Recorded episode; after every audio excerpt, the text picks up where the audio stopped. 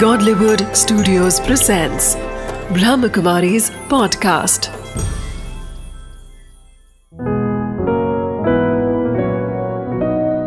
ज़िंदगी बने आसान। नमस्कार दोस्तों, ओम शांति। स्वागत है आपका हमारे प्रोग्राम ज़िंदगी बने आसान में। दोस्तों, अगर हम बात करते हैं परेशानियों की है तो बहुत सारी। लेकिन हमें डिसाइड करना है कि हमें उसे कितना तवज्जो देना है। परिस्थितियाँ तो बहुत सारी हर कदम पर आती हैं। हर एक छोटे से बच्चे को भी परेशानी है और एक बूढ़े को भी परेशानी है। पर हमें डिसाइड करना है कि हमें उसे कितना इम्पोर्टेंस देना है और किस हद तक अपने अंदर उसे हावी होने देना है। इस बात के साथ आज हम शुरुआत करते हैं हमारे प्रोग्राम की। हमारे साथ है प्रोफेसर ओमकार चंद जी ओम शांति। ओम शांति। Welcome to our show thank you भाई जी हम बात कर रहे हैं ज़िंदगी के बारे में। बहुत सारी बातें हैं वैसे तो करने की ज़िंदगी बहुत बड़ी है लेकिन कहीं ना कहीं हम लोगों को माफ़ नहीं कर पाते। एक एक जो अंदर की जो खालीपन है उसे भरने के लिए हम दूसरों से बदला लेने की कोशिश करते हैं। और साथ ही साथ साथ हम उन्हें कहीं ना कहीं भूल भी नहीं पाते। बीती बातों को भूलना बड़ा मुश्किल है। फगिव और फगेट ये दोनों एस्पेक्ट्स पे आज हम डिस्कस करेंगे। आप इस पे कुछ रोशनी डालिए। हमारे जैसा कार्यक्रम का नाम है ज़िंदगी बने आसान। हम्म। तो एक शायर ने बड़ा अच्छा फरमाया है कि कुछ इस तरह से मैंने ज़िंदगी को आसान कर दिया कुछ इस तरह से मैंने ज़िंदगी को आसान कर दिया किसी से माफ़ी मांग ली और किसी को माफ़ कर दिया। क्या बात है। तो ज़िंदगी को देखने का पर्सपेक्टिव हमें बदलना है। ये ज़िंदगी बहुत अच्छी बन सकती है, अगर हम ये दो चीज़ें भी अपने जीवन में ले आए कि हमें माफ़ी मांगनी भी है और माफ़ करना भी है। ये दोनों चीज़ें हमें बहुत ऊंचाइयों तक ले जाती हैं। हमारी स्टेट ऑफ़ माइंड को बहुत एलिवेटेड ले जा कर सकती हैं कि हम कैसे माफ़ करें। और माफ़ करने के साथ साथ अगर हमसे भी गलती हो जाए तो हम माफ़ी मांग लें। उस वक्त ईगो हमारा सामने ना आए, उस वक्त अहम टकराए नहीं। बल्कि बहुत आसानी से हम सॉरी कह दें। सॉरी कहना फिर भी आसान है लेकिन जब किसी ने हमारे साथ कुछ गलत किया हो हम्म, हम लोगों को सुनते हैं लोग बात करते हैं एक दूसरे को बताते हैं पता है मेरे साथ क्या हुआ? दूसरा पूछेगा क्या हुआ? उसने मेरे साथ ऐसा किया उसने मेरे साथ इतना धोखा किया मैंने उसके साथ इतना अच्छा उसे समझा उसकी बिज़नेस में मदद की उसके हर काम में मदद की और आज उसका बिज़नेस चल पड़ा तो वो मेरे को भाव नहीं देता और मुझे धोखा दे रहा है। ऐसे में तो तकलीफ़ होगी ना कहीं ना तकलीफ़ होती है और हम हर पल विक्टिम वाली स्टेज में अपने आप को समझते हैं अपने आप को विक्टिमाइज करते हैं कि मेरे साथ ही ऐसा क्यों हुआ? आखिर मेरे साथ ही सब धोखा क्यों देते हैं? मेरे साथ ही सब ऐसा क्यों बोलते हैं? फिर दूसरों को कहेंगे कि देखो मेरा हस्बैंड है मेरी वाइफ है वो मुझे टोटल कंट्रोल करने की कोशिश करता है। वो मुझे इस तरह से रखने की कोशिश करता है। हमारे बच्चे मेरी बात ही नहीं मानते। जिस घड़ी हम ये कहते हैं कि दूसरा मुझे ये कर रहा है वो मेरे लिए परेशानी पैदा कर रहा है। उस वक्त हम दूसरे को परमिशन दे रहे हैं सिचुएशन को परमिट कर रहे हैं कि वो आए और मेरे को परेशान करके चले जाए। हम्म, हम उस वक्त विक्टिम फील अपने आप को करा रहे हैं जी। मैं विक्टिम हूँ मेरा कोई नहीं है। जो भी मिलेगा कहीं भी मिलेगा हम अपना रोना रोना शुरू कर देंगे कि मेरे साथ ये ये होता है। मेरे साथ अन्याय हुआ मेरे साथ अत्याचार हुआ कोई भी बात। अब ये फीलिंग जब तक हमारे मन में बैठी रहेगी तब तक हम क्या दूसरे को माफ़ कर पाएँगे? नहीं। जी नहीं। माफ़ी का सवाल ही पैदा नहीं होता। ये फीलिंग जैसे ही आएगी कई बार तो उस व्यक्ति को देखते ही आ जाएगी आपको और वो फीलिंग अभी की नहीं है। वो बात कोई पाँच साल, दस साल पुरानी है, जिसको हमने माइंड में पकड़ के रखा है। जैसे ही वो व्यक्ति सामने आया, आपको वो फीलिंग हर्ट होने की अभी दोबारा जनरेट हो जाएगी। हालाँकि जो बात उसने उस वक्त कही थी, वो उसी वक्त के लिए थी, और उसने एक बार कही थी, अब वो बात वैलिड भी नहीं है, लेकिन हम उसको बार बार मन में रिवाइंड करके बार बार मन में लाके अपने आप को हर्ट भी करते हैं, और विक्टिम वाली स्टेज पे लाते हैं, जिस कारण हम परेशान रहते हैं। पर भाई जी कई बार ऐसा होता है कि जब हम बात कर रहे हैं पास्ट की पास्ट में जो फॉरगेट करना इतना मुश्किल होता है क्योंकि पीछे में इतनी ज़्यादा तकलीफ़ हमने अपने अंदर में ला दी है कि हमें बहुत मुश्किल होता है पीछे वाली बातों को भूल जाना।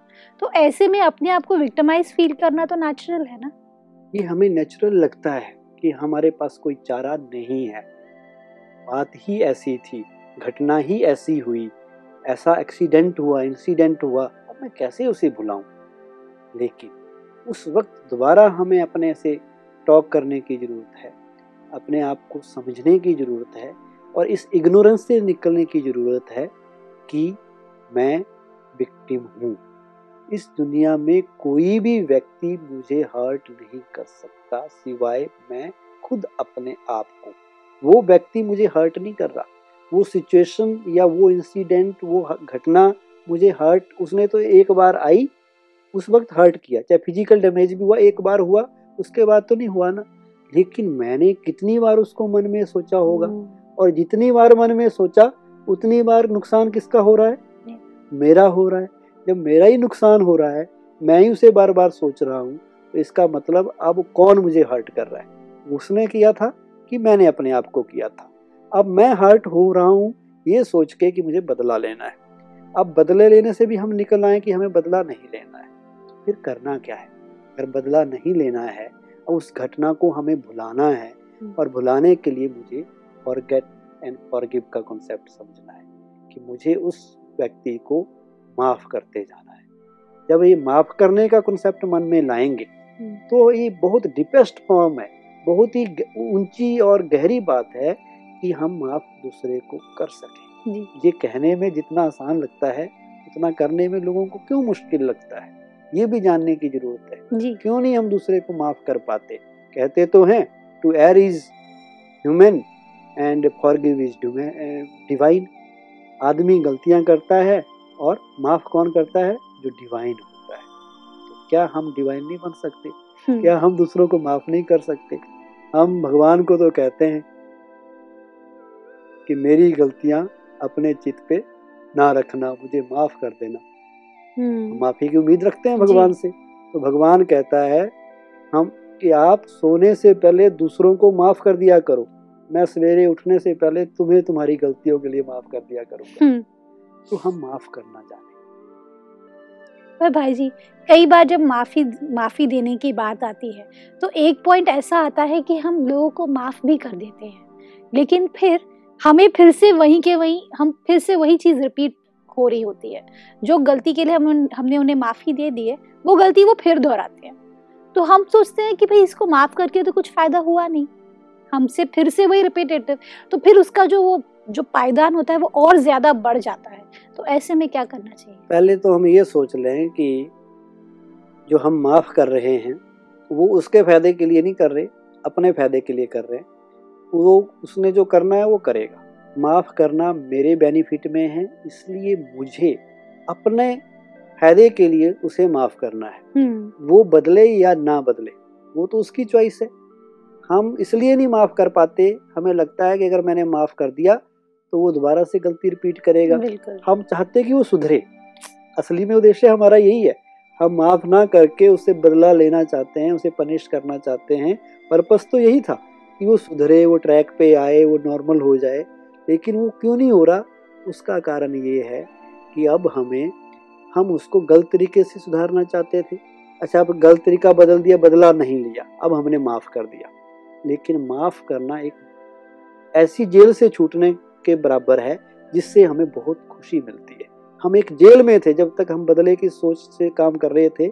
हम एक मानसिक जेल में थे। अब उस जेल से हम बाहर निकले तो वो जेल से बाहर निकलना हमें फ़ायदा देगा। उसको माफ़ कर दिया उसकी अपनी ज़िंदगी है उसका अपना व्यवहार है। वो सुधरे या ना सुधरे इस थॉट में हम ना जाएँ वो उसकी अपनी लाइफ है। लेकिन बेनिफिट किसको है? माफ़ हम्म। करने का बेनिफिट जब मुझे है तो मुझे हर हाल में दूसरे को बेनिफिट अपने दूसरे को माफ़ करना है। दूसरे से बदला लेने के ख्याल नहीं रखने जी भाई जी। भाई जी, कई बार ऐसा होता है कि जब हम बात करते हैं लोगों के साथ में इंटरेक्शन करने की, कई बार छोटी सी छोटी बात भी इतनी बड़ी चीज़ को क्रिएट कर देती है। जैसे अभी हम एक बात करते हैं एक फैमिली की। फैमिली के अंदर में जब दो भाइयों के बीच में झगड़ा होता है तो छोटी सी बात होती है, एक आज अगर घर के जायदाद की बात होती है तो बंटवारे की बात होती है तो उसमें भी छोटी सी बात होती है, लेकिन उसका कई बार इतना बड़ा कॉन्सिक्वेंस हो जाता है कि फिर उन दोनों एक दूसरे से कभी बात भी नहीं करते वापस। तो ऐसे में एक रिश्ता पूरी तरह से खत्म हो जाता है। अब उस चीज़ को फिर से कैसे क्रिएट किया जाए? आपने कहा फॉरगिव और फॉरगेट चलो भाई, मैंने अभी वो झगड़ा हो गया, लेकिन फिर हम उससे माफ़ करना चाहते हैं अब और आगे बढ़ना चाहते हैं। तो फिर फॉरगेट करके फॉरगिव कैसे किया जाए? ऐसी सिचुएशन में जब हमारा कोई भाई है अपना रिलेटिव है उसके साथ पहले कभी झगड़ा हुआ अब हम चाहते हैं कि हर चीज़ नॉर्मल दोबारा से हो जाए। हमने उसे माफ़ करना भी चाहते हैं और संबंधों को अच्छा भी बनाना चाहते हैं। तो माफ़ भी हम तब कर पाएँगे जब उस पास्ट के इंसिडेंट्स को हम भूल पाएँगे। जी। जो जो गलत व्यवहार उन्होंने हमारे साथ किया जो जो इनजस्टिस किया जो जो हमारे साथ अन्याय हुआ उन सब चीज़ों को हमें भूलना पड़ेगा। तो जो पास्ट की जो बिटरनेस है वो कड़वाहट है जब तक वो खत्म नहीं होगी तो आपने चाहे माफ़ कर भी दिया ऊपर ऊपर से लेकिन जैसे ही आप दोबारा याद करोगे उस पास्ट को फिर से तकलीफ़ होगी। फिर से तकलीफ़ होगी। इसलिए फॉरगिव भी हम तब कर पाएँगे क्षमा भी तब कर पाएँगे जब हम उस पास्ट की चीज़ को पूरी तरह से डिलीट कर सकेंगे। जब हम पास्ट को पास्ट ओवर खत्म हो गया अब उसके ऊपर मुझे नहीं सोचना है। जब इस चीज़ के ऊपर हम पक्के रहेंगे और बार बार उसको गड़े मुर्दों को नहीं उखाड़ेंगे तब तक तब हम उसको माफ़ कर सकते हैं। भाई जी पास की चीज़ों को डिलीट पूरी तरह से कैसे किया जाए? ये जो पास्ट है ये जो भूत है ये भूत बन के हमारे ऊपर बैठा रहता है। हम्म, किसी ने कहा भूतकाल को अगर याद रखेंगे तो हम खुद भूत बन जाएँगे। हम्म, तो अब पास्ट को डिलीट करना है। उसके लिए सबसे अच्छा तरीका ये मेमोरी का कॉन्सेप्ट है।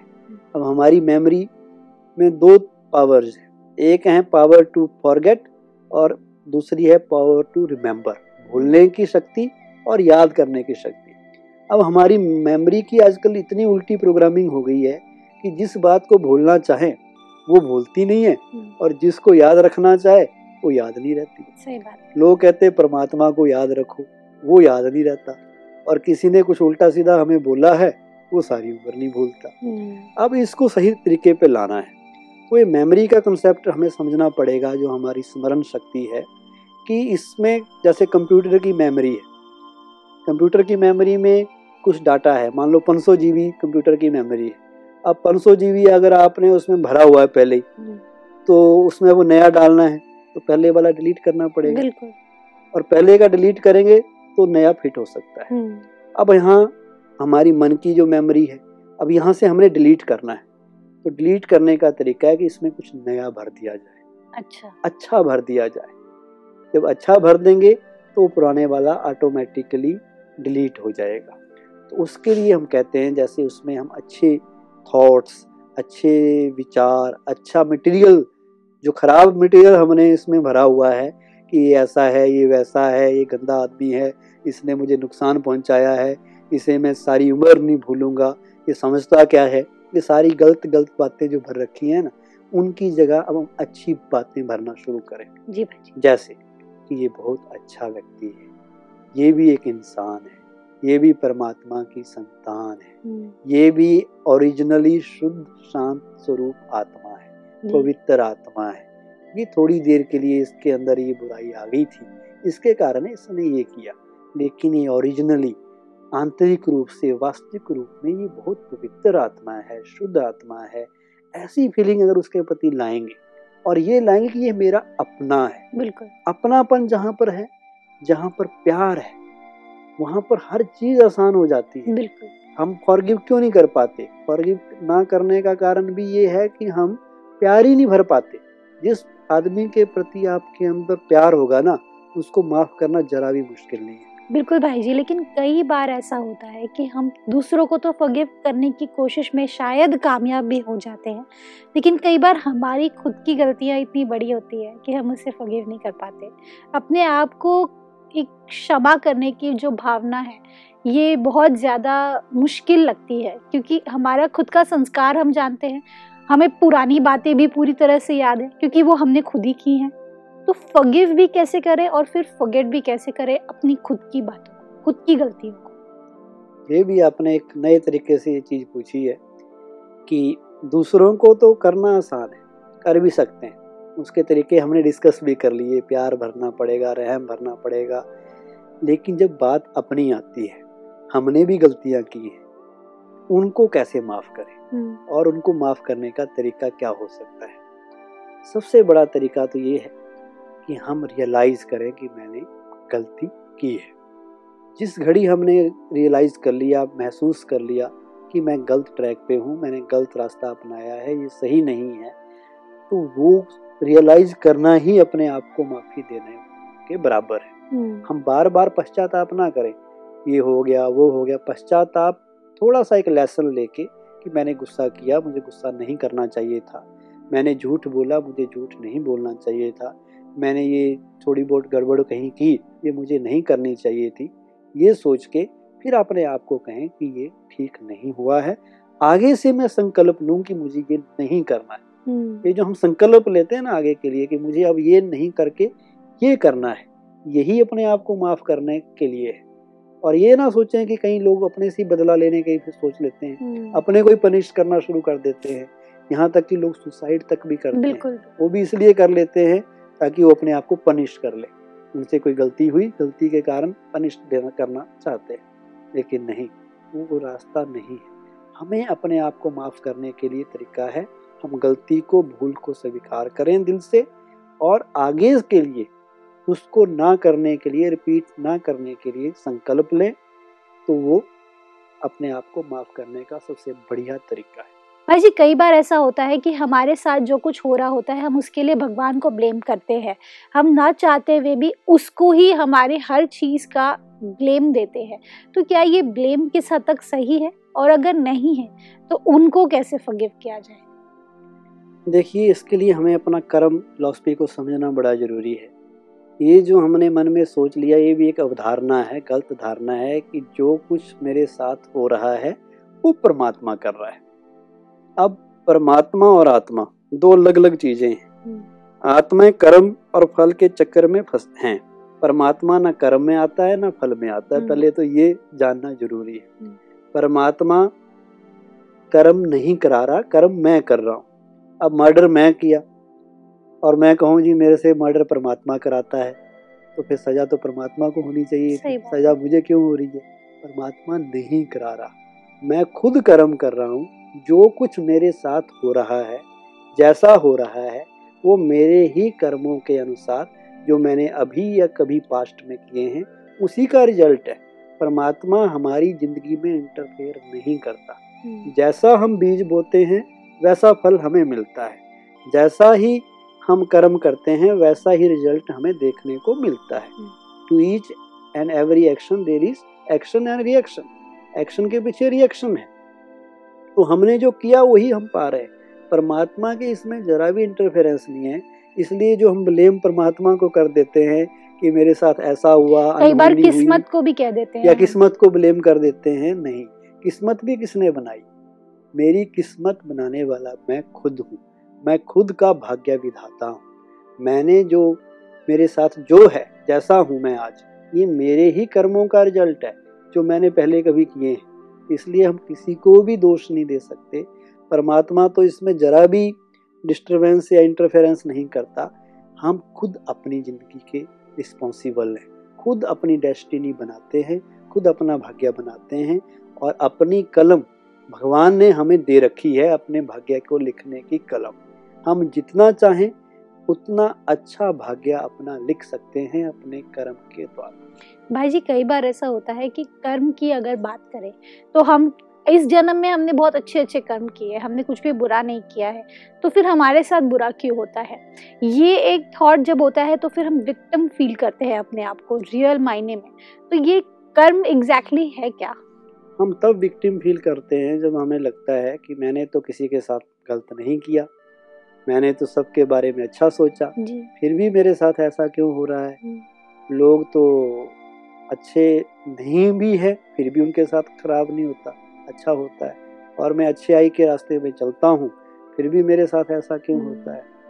तो इसके पीछे भी वो कर्म का जो सिद्धांत है वो हमें बहुत बारीकी से समझने की ज़रूरत है कि जो कर्म का फल है वो अभी अगर हमने अच्छा काम किया इसका रिज़ल्ट हमें आज नहीं तो निश्चित कल मिलने वाला है। हम्म, जो खराब कर रहा है उसे भी आज नहीं तो कहीं ना कहीं कल ज़रूर उसका रिज़ल्ट मिलेगा।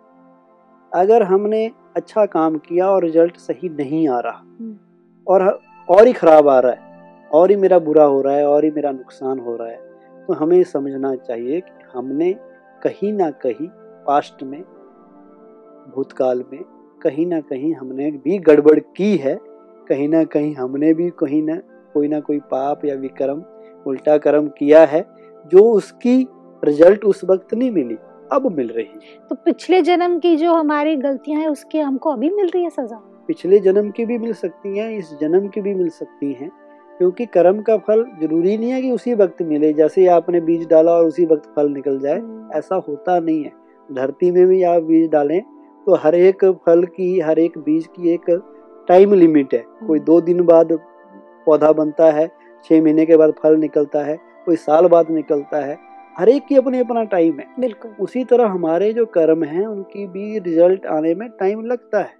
और वो रिज़ल्ट जब कर्म किया था तब तो हमने सोचा नहीं था कि मैं गलत कर रहा हूँ। अब जब रिज़ल्ट आ रहा है तो हमें हैरानी हो रही है कि मैंने तो कुछ नहीं किया था। हम्म, मैंने तो कुछ सोचा भी नहीं था ऐसा। इसलिए मेरे साथ ऐसा क्यों हो रहा है? वो है वो कर्म का सिद्धांत। और कर्म के साथ साथ हमारी सोचने का तरीका भी हम हमें बदलना पड़ेगा। कई बार हम सोच लेते हैं कि कहीं ऐसा ना हो जाए वैसा ना हो जाए और फिर वैसा ही हो जाता है। तो हम कभी भी नेगेटिव भी ना सोचें। नेगेटिव जैसे ही आपने सोचा तो वो कई बार हकीकत में बदल जाता है। हम्म, तो एक तो नेगेटिव ना सोचें जी। दूसरा कर्म सिद्धांत को बुद्धि में रखें और आगे के लिए अच्छे कर्म करें। दूसरों को माफ़ करते जाएँ। दया भाव रखें रहम भाव रखें। करुणा का भाव रखें, दया और कंपैशन रखेंगे तो हमारा जीवन अच्छा बनेगा, लोगों का भी अच्छा बनेगा। जी भाई जी। भाई जी, अगर बात करते हैं हम फॉरगेट करने की, कई बार ऐसा होता है कि हम भूल तो जाते हैं, लेकिन कुछ ऐसी चीज़ें फिर से घट जाती हैं। वही चीज़ फिर से हमारे आँखों के सामने आ जाती है। तो उस वक्त उस चीज़ को कैसे साक्षी होकर के देखा जाए कि नहीं, ये जो पुरानी बातें हैं, उसे मुझे भूल जानी है, इसे मुझे नए दर्पण से देखना है। हमें नए दर्पण से देखना है पुरानी बातों को उनको भूलना है। इसके लिए हम सिंपल सी बात याद रखें। क्या पास्ट को याद करने से मुझे कुछ मिलने वाला है? मुझे पास्ट को याद करने से कोई बेनिफिट होने वाला है? हम्म, नहीं। तो मुझे वही काम करने चाहिए जिनमें बेनिफिट हो। हम्म, लॉस वाला काम कभी भी ना करें और पास्ट को एक बीता हुआ समय समझ के एक सपना समझ के और वो पास्ट कभी रिपीट होता ही नहीं है। कभी भी एक एक्शन रिप्ले होता ही नहीं है। हम्म, जो हो गया सो हो गया। जो बीत गया सो बीत गया। जो past is past Harivansh Rai की एक बहुत अच्छी कविता है। जो बीत गई सो बात गई। नभ के कितने तारे टूटे कितने उसके साथी छूटे।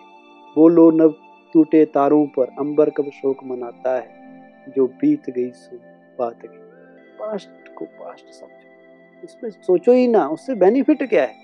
अगर बेनिफिट नहीं है तो क्यों हम मुफ़्त में अपना टाइम मुफ़्त में अपनी एनर्जी मुफ़्त में अपना सब कुछ सब कुछ वेस्ट करें? हमें अपनी एनर्जी ड्रेन आउट होने से बचानी है। एनर्जी को सेव करना है। ये जो गुस्से की भी बात चल रही थी गुस्से का सबसे बड़ा बेनिफिट ये है कि जो व्यक्ति गुस्सा नहीं करता वो कभी थकता नहीं है। गुस्से में हम हम्म। बहुत जल्दी थक जाते हैं। एनर्जी बहुत सारी चली जाती क्योंकि है बहुत सारी एनर्जी हमारी वेस्ट हो जाती है। अगर इस वक्त जब गुस्से में व्यक्ति होता है ना कई बार हम सामान उठा करके भी फेंक देते हैं चीज़ों को उठा करके फेंकने में हमको लगता है कि भाई वो करने से कम से कम हमारा गुस्सा थोड़ा सा कम हो जाएगा। कम हो जाए। वो जो एनर्जी बहुत सी एनर्जी उसको जनरेट होती है जब हम गुस्से के अंदर होते हैं। ऐसे हार्मोनल चेंज बॉडी में आते हैं तो एनर्जी क्रिएट होती है। उस एनर्जी को हम पॉजिटिव वे में भी यूज़ कर सकते हैं। उस वक्त कोई डांस कर लें एक्सरसाइज कर लें कोई हार्ड वर्क करने लग जाए बहुत एनर्जी क्रिएट होती है। हम्म, तो एक तो है कि गुस्सा पैदा ही ना हो अगर पैदा हो जाए तो उस एनर्जी को किसी के ऊपर चिल्लाने से बेहतर है किसी काम में लगाएँ तो वो काम आपका अच्छा हो जाएगा। और गुस्से को अगर आपने जीत लिया तो आपका सबसे बड़ा बेनिफिट जो मैंने बताया कि आप अथक बन जाएँगे आप कभी भी थकेंगे नहीं। हम्म, बिल्कुल ठीक कहा भाई जी आपने। अगर हम गुस्सा करते हैं तो हम कहीं ना कहीं अपने अंदर की पूरी की पूरी एनर्जी को उसमें डाल देते हैं। और अगर हम अपने आप को एनर्जाइज रखना चाहते हैं तो हमें गुस्सा करना बिल्कुल कम्प्लीटली रोकना होगा। थैंक यू सो मच भाई जी thank you for coming in this show ओम शांति ओम शांति दोस्तों हमने क्या सीखा आज? अगर हम दूसरों को माफ़ करते हैं तो कहीं ना कहीं हमारे अंदर एक बहुत अच्छी संतुष्टि क्रिएट होती है। हमें बीती बातों को भूलना बहुत ज़रूरी है। अगर हम बीती बातों को भूलेंगे नहीं तो हम उसी में जीते रहेंगे। और अगर पीछे की पीछे की ज़िंदगी जीनी है तो फिर आगे का भविष्य कैसे तय करेंगे? तो अगर आगे की ज़िंदगी को हमें बेहतर बनाना है तो पीछे की बातों को भूलना ज़रूरी है। इसी बात के साथ आज की कड़ी को हम एंड करते हैं। कल आपसे फिर मिलेंगे। आपके ही शो में ज़िंदगी बने आसान। ओम शांति।